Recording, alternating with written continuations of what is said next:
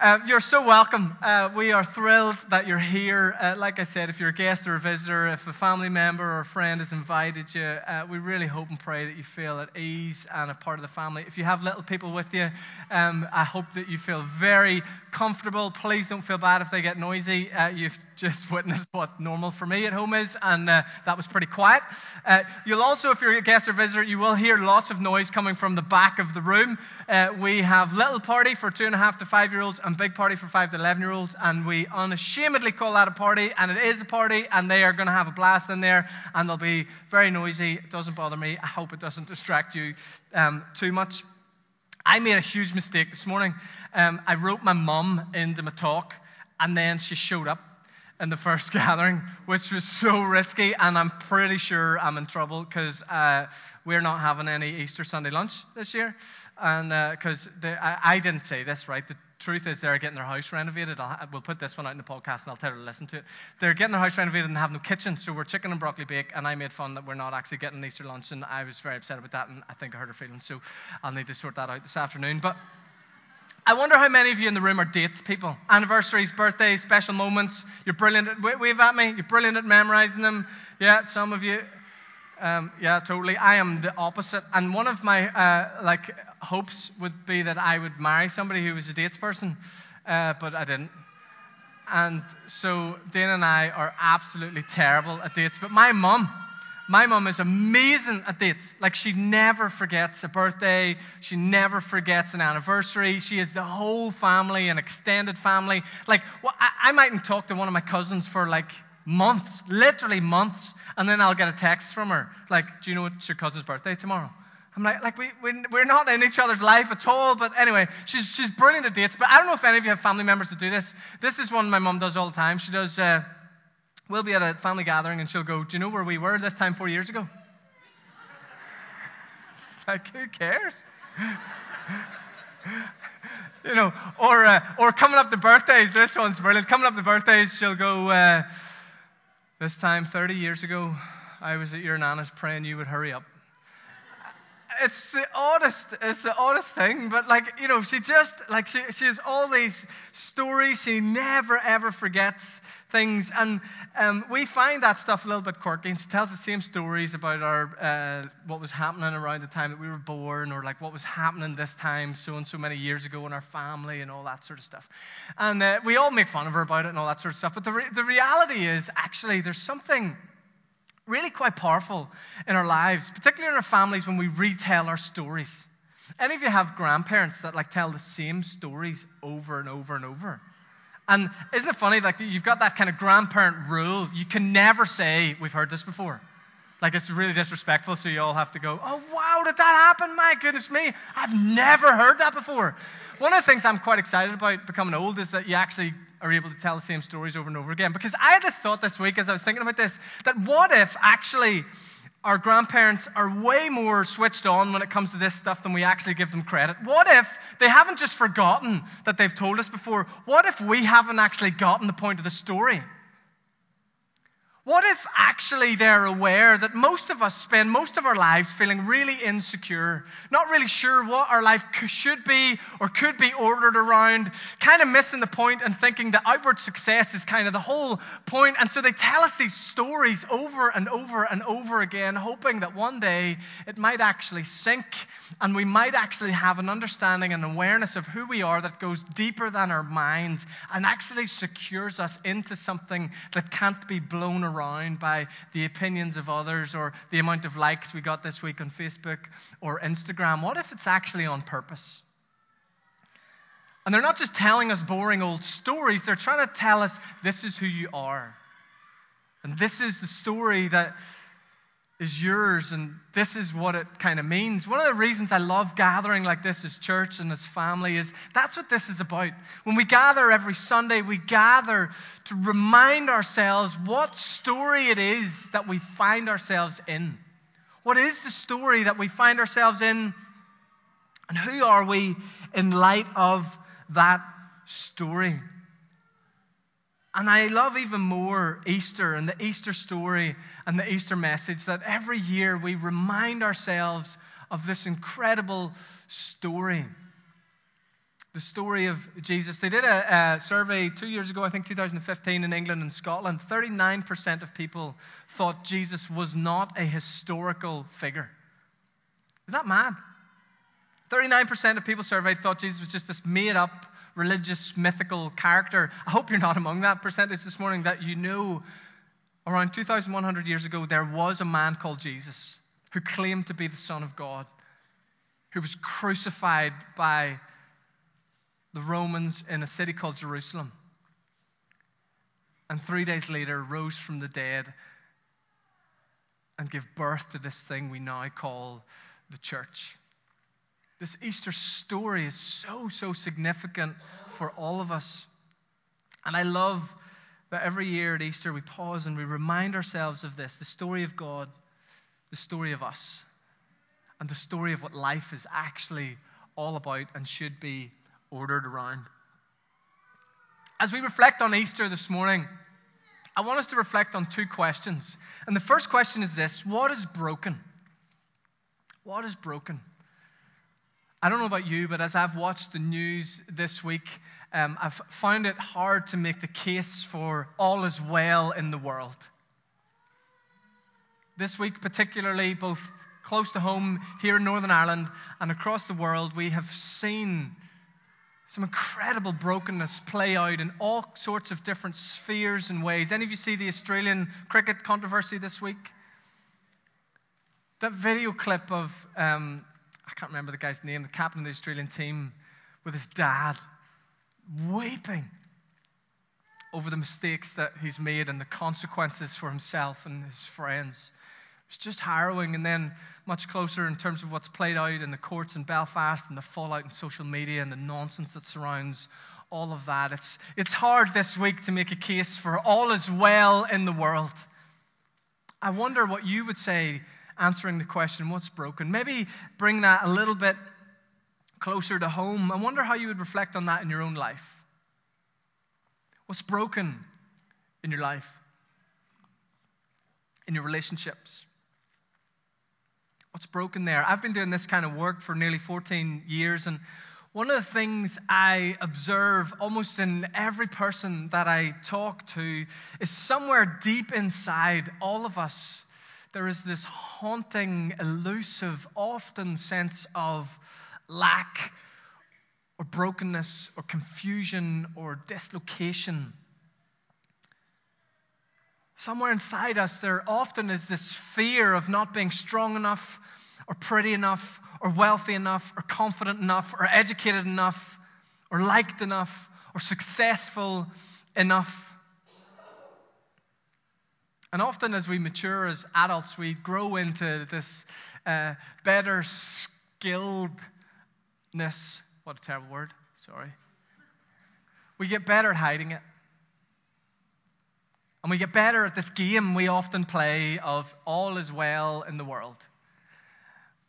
And the reality is, if somebody could MRI our souls, what they look like is ducks, where on the surface things can often seem very calm and okay, but under the surface we are going a million miles an hour, driven by all sorts of insecurities and fears and worries and anxieties and all of this stuff. And if you pay attention to people long enough, you discover most of us are haunted. Ghosts of the past, memories, regrets, shames, fears, Some of us, it's ghosts of the future. Sound like a Christmas carol or something like that. Worries about what might happen or what could happen, worries about our family. For some of us, it's this gnawing, nagging sense, this fear of one day being found out.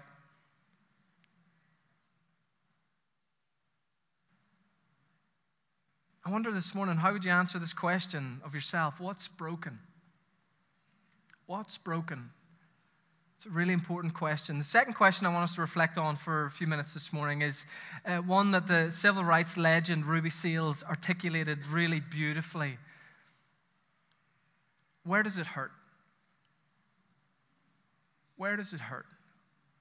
It's a question that I think is so important that we rediscover how to ask and be present with each other in. Where does it hurt? Where is the unseen or undealt with pain actually ruining or ruling your life? Where is your brokenness or the brokenness of others actually breaking you? Two questions. What is broken? And where does it hurt? Two questions that I, I think we, we see in one of my favorite resurrection stories. It's found in the Gospel of John, um, chapter 21. We're going to read that together. If you have a Bible close to you, turn to page 752. Page 752, John chapter 21. I'm going to read 19 verses. It's pretty long, so you might want to follow along if you can find a Bible close to you. Page 752, John 21, starting in verse 1, it says this. Afterwards, Jesus appeared again to his disciples by the Sea of Galilee. It happened this way Simon Peter, Thomas, Nathanael from Cana in Galilee, the sons of Zebedee, and two other disciples were together. I'm going out to fish, Simon Peter told them. And they said, We'll go with you. So they went out and got into the boat, but that night they caught nothing. Early in the morning, Jesus stood on the shore, but the disciples did not realize that it was Jesus. And he called out to them, Friends, haven't you any fish? No, they answered. Then he said, Throw your net on the right side of the boat and you will find some. And when they did, they were unable to haul in the net because of the large number of fish. Then the disciple whom Jesus loved said to Peter, It is the Lord. As soon as Simon Peter heard him say, It is the Lord, he wrapped his outer garment around him, for he had taken it off, and he jumped into the water. Then the other disciples followed in the boat, towing the net full of fish for they were not far from the shore, about a hundred meters. When they landed, they saw a fire of burning coals there with fish on it and some bread. Jesus said to them, Bring some of the fish you have caught. So Simon Peter climbed back in the boat and dragged the net ashore. It was full of large fish, but even with so many, the net was not torn. Jesus said to them, Come and have breakfast. None of the disciples dared ask him, Who are you? They knew it was the Lord. Jesus came, took the bread, and gave it to them, and did the same with the fish. This was now the third time Jesus appeared to his disciples after he was raised from the dead. When they had finished eating, Jesus said to Simon Peter, Simon, son of John, do you love me more than these? Yes, Lord, he said, You know that I love you. Jesus said, Feed my lambs. Again, Jesus said, Simon, son of John, do you love me? He answered, Yes, Lord, you know that I love you. Jesus said, Take care of my sheep. The third time he said to him, Simon, son of John, do you love me? Peter was hurt because Jesus asked him the third time, Do you love me? He said, Lord, you know all things. You know that I love you. Jesus said, Feed my sheep. Very truly I tell you, when you were younger, you dressed yourself and went where you wanted. But when you're old, you will stretch out your hand, and someone else will dress you and lead you where you do not want to go. Jesus said this to indicate the kind of death by which Peter would glorify God. Then he said, Follow me. Let's pray. Father, we thank you for your word. And Holy Spirit, we invite you to come and speak to us. Lord, as we remember the story of Easter, as we reflect on Jesus' resurrection, we invite you to speak to us. In Jesus' name I pray. Amen. 2,000 odd years ago, in the city of Jerusalem, what would become Easter was unfolding, but not in a way anybody expected. We don't know exactly how much time from that first Easter Sunday morning to this story here in John 21 has passed. We know that it's been at least a week and probably not much more. So, this is literally days after Jesus has been arrested, tried, tortured, executed, and then resurrected, appearing to his friends and his disciples. Try and put yourself in Peter's shoes. Peter is a character in the Bible that I kind of relate to a little bit. Peter's kind of a ready, fire, aim kind of person. Any of you, any of you like that? Like you get yourself into situations where you think, flip, if I had actually thought about this, I might have approached this slightly differently, or, or maybe I wouldn't have just blurted out that thing that now has all these kind of consequences. That's kind of Peter. He's, he's driven by passion. And I kind of relate to that. But, but Peter also gets himself in all sorts of deep water at different points in his life because of his passion. In chapter 13 of John's Gospel, Peter declares that he would lay his life down for Jesus. Jesus is talking about his death, and Peter's like, I'm going to. If you're going to die, then I'm going to die. And when the mob comes to the garden the night before Jesus is executed, it's Peter that preempts the revolution and draws the sword and chops the soldier's ear off. Thinking that this was how God was going to establish his kingdom on earth, just like any other earthly king would through violence and force. And Jesus goes, You're wrong again. Put the sword away.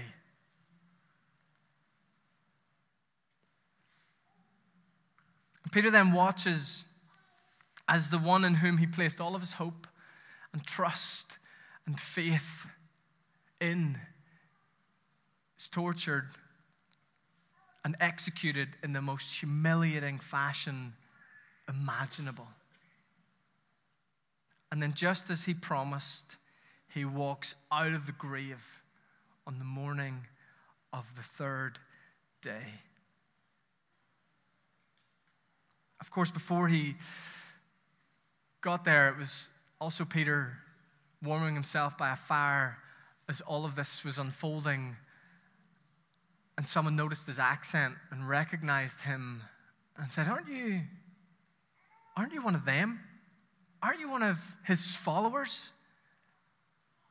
And Peter goes, No, not, definitely not me. Jesus, I've never heard of him. I'm not friends with him. No, surely you are. I've seen you with him, and your accent is the same as all of those people who are friends with him. Of course, you're that guy. You know, you're the outspoken, loud one. We saw you. We heard about you. And Peter's like, Not me. I don't know him. Stop kidding on. It's you. We know. It's definitely not. I've never been associated with Jesus. And then the rooster crows, and Peter's world falls apart.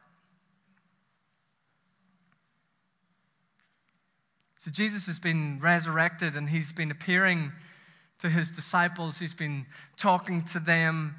Um, and here in verse 3 of chapter 1 or chapter 21, it's obviously got all a bit much for Peter. And he says this I'm going out to fish. In other words, I'm going back to what I know. Like, this has all got a bit crazy. This has all got a bit much. I'm going back to something familiar. I'm going back to something that feels comfortable. I'm going back to fish. And if you know this story well, you will hear echoes in it of another story that we read earlier in the Gospels. It was out of a fishing boat three years earlier that Jesus calls to Peter for the first time Come and follow me, and I will make you fish for men. Come and follow me, and I will help you discover who God is and what He is doing in the world and the part that you can play in that story. And it's as if Peter is finally maybe accepting defeat. I guess I've blown it. It's over. I'm going back to what I know. I'm going back to what I was doing before I got involved in all of this Jesus stuff. And after he's been fishing all night, early in the morning, Jesus appears on the shore again. And as soon as Peter recognizes him, ready, fire, aim, he just jumps out of the boat. Grabs all of his clothes and jumps out of the boat. I mean, if it's me, the boat's coming next. I'm going to stay in my underwear and swim in let the guys bring the co- clothes, right? But not him. He grabs his clothes and jumps in with the clothes and gets onto the beach. And sorry, Jesus, I'm a bit soaked here. Hold on. What must have been going on in his heart the minute he recognizes it's Jesus? All kind of planning, logic, everything else out the window. He literally just impulsively bails out of the boat and swims to the shore. Jesus already has breakfast cooking on an open fire. Notice verse 12. None of the disciples dared ask him, Who are you? They knew it was the Lord. The inference being they kind of wanted to ask him, Who are you? But yet they knew it was him. What's going on here? It would seem that the resurrected Jesus was the same but different. Resurrection does that. It makes us the same but different. Can't tell you how many times I have witnessed that in the lives of people. They surrender their life to Jesus and they're the same, but they're different. I remember years ago being at a friend's birthday party and uh, UDA, don't ask any, too many questions, but a UDA brigadier was at the party and uh, he's sitting in the corner with his minders. And um, all I could describe kind of the aura was uh, of evil and smoldering darkness. It's, you know, sounds like a Lord of the Rings movie, but it was true. Sitting at the other side of this bar, knowing who this guy was, looking across, it was just dark. And I don't mean the lights. About three weeks later, a friend of mine had led this guy to Jesus, and we bumped into each other on the street. The physical transformation was remarkable. It's like meeting a teddy bear. I mean, he was the same guy, but he was different. Resurrection does that. If you're here this morning and you don't yet follow Jesus, sometimes when I'm talking to people in that place, there's this apprehension of what will happen to me?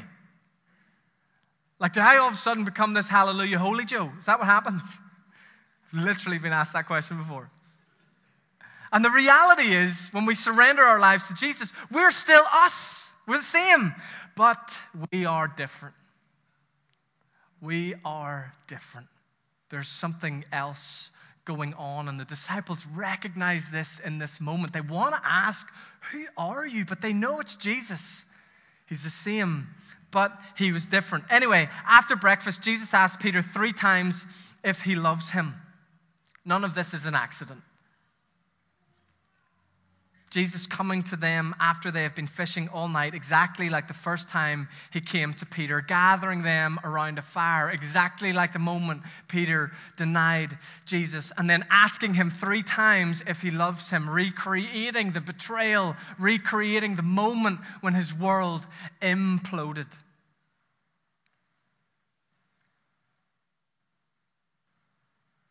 What is broken? Where does it hurt?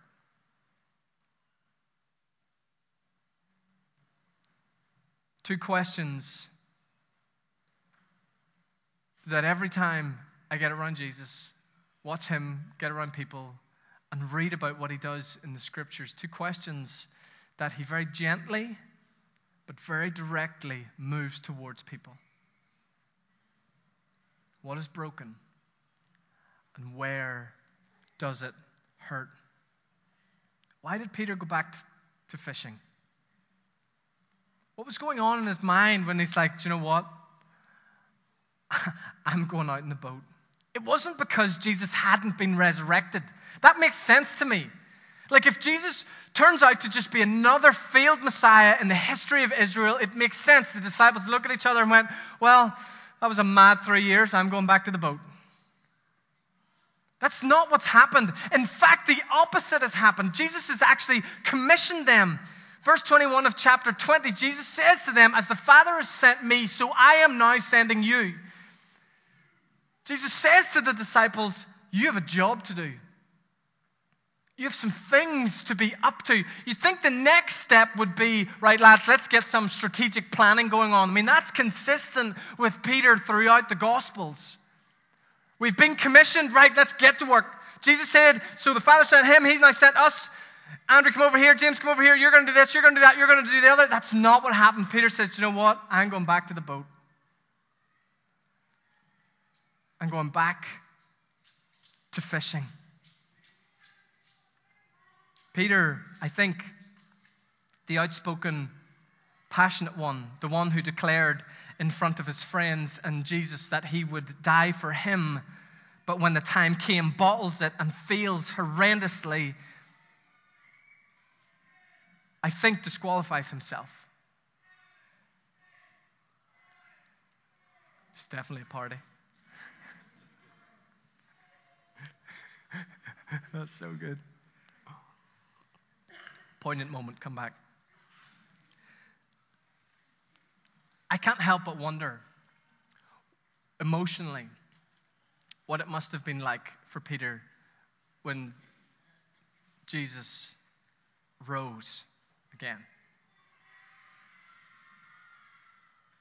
Like, he was the ringleader, he was the one that was declaring his unfailing trust and faith. And he is the one that, when the time comes, can't even associate himself with Jesus. Like he can't even say, well, you know, I was around him once, but not in his inner circle. He can't even do that. I do not know that man. It must have been one of the most conflicting places to be when Jesus rises from the dead. And he is full of joy. His friend, who he thought was dead, is alive. This great thing that God is doing has not been derailed. It's still on, and yet you now have to deal with the fact that at his moment of greatest need, you betrayed him. And not only that, all of your friends know. Peter, the leader, Peter, the passionate one, is now Peter, the failure. Can you imagine? He's moved from the one right beside Jesus to the one at the very edge of the group. The Father has sent me, so I am now sending you. You can imagine Peter going, Yeah, but not me. He just hasn't told me yet. He's incredibly gracious and kind that way. But how can I have a place in that? I couldn't even associate myself with him. I'm quite sure Peter, at this point in his life, has an acute awareness of his brokenness and his pain. And he does what all of us do when we find ourselves acutely aware of our brokenness and our pain. We run to what's familiar. That's what we all do.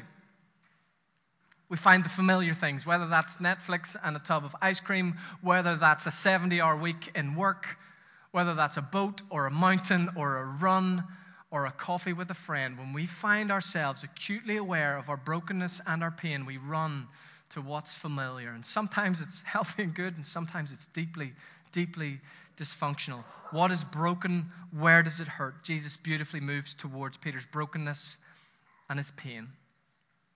And he offers Peter forgiveness and he recommissions him into the story of God.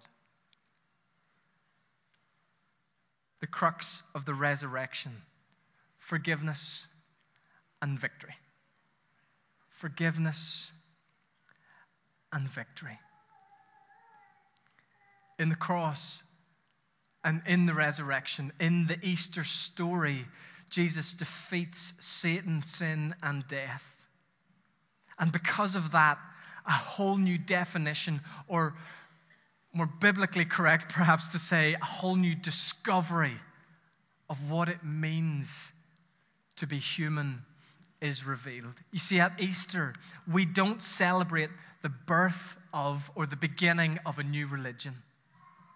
We celebrate a whole new understanding of what it means to be human.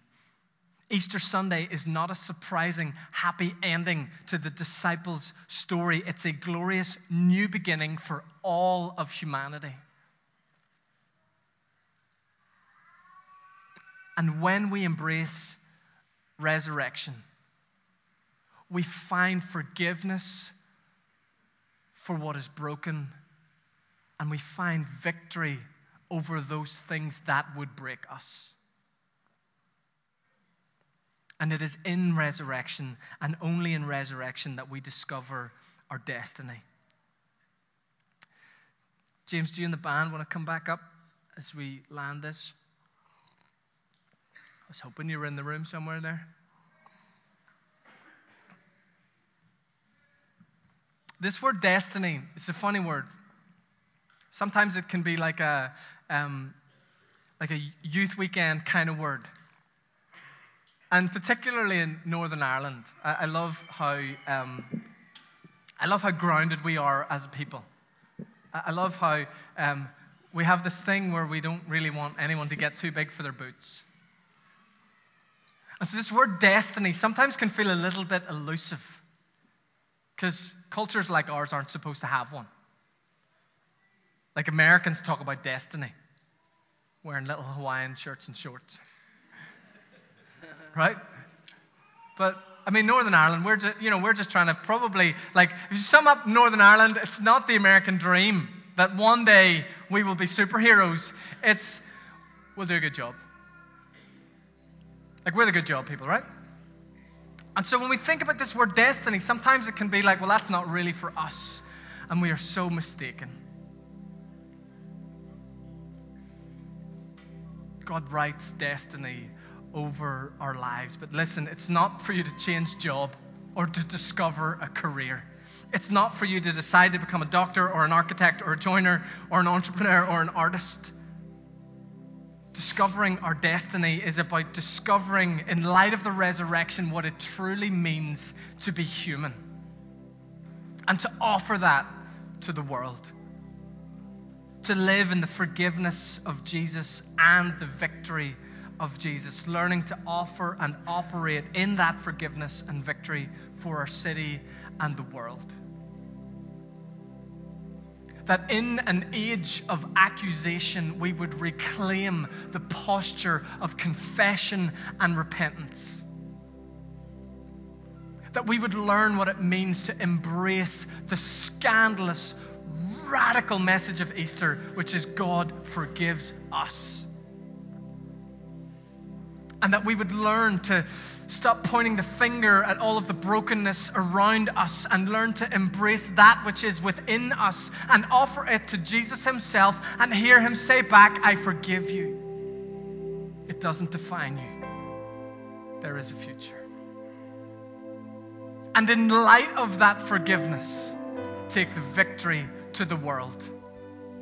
I get nervous when I hear people talking about taking our cities for God. It sounds triumphalistic.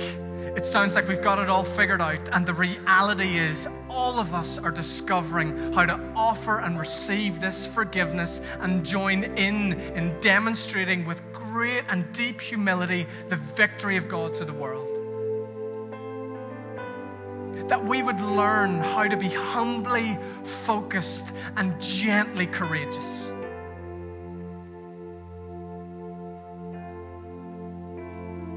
that we would learn to accept the freedom that Jesus offers and to deliver that to our city and to the world.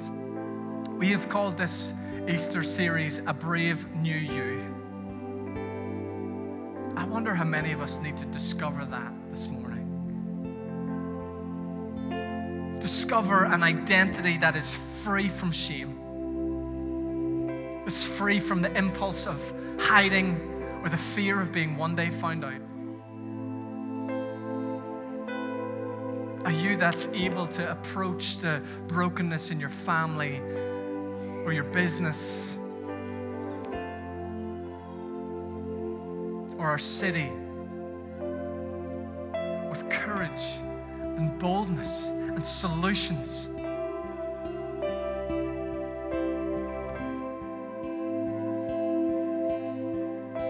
That is forgiven, a you that is free to forgive,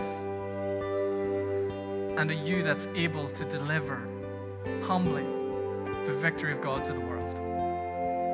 Why don't you stand? We're going to pray and then we're going to worship.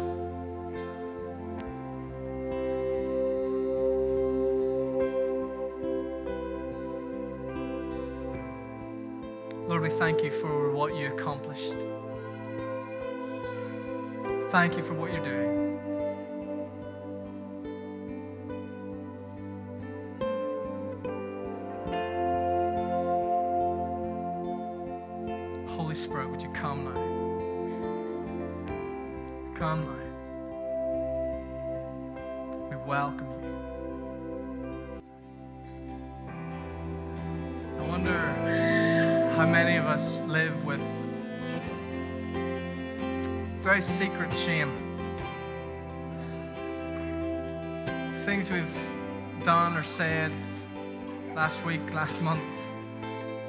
Decades ago. things that drive us, things that affect us. And maybe this morning you need to hear that one word from Jesus forgiveness. You just need to hear him say that I forgive you. And it doesn't need to define you, it doesn't need to define your family, doesn't need to define your future. But it's hard to hear that word when we're hiding that thing. And then moments like this, when we feel like Jesus is moving towards us, and we can go, Jeepers, that's a sore part of my life. I, I try not to remember it, I try not to think about it. But actually, we've never dealt with it. We need to open it and invite Him to come and say, I forgive you. I forgive you. Want to invite you just to close your eyes.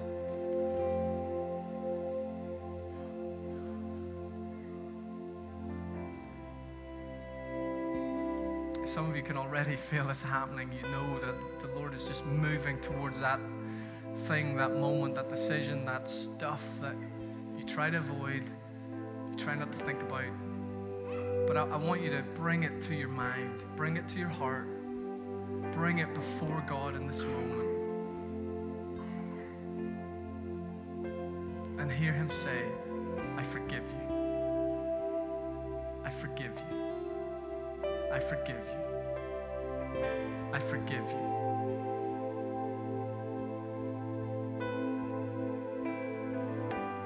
Lord Jesus, I, I release your forgiveness over this room now. Would we hear those words from you?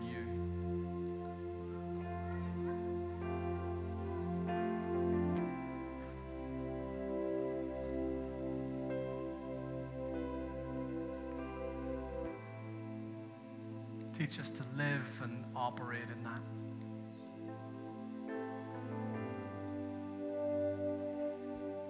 I wonder, do some of us this morning just need to experience the victory of Jesus?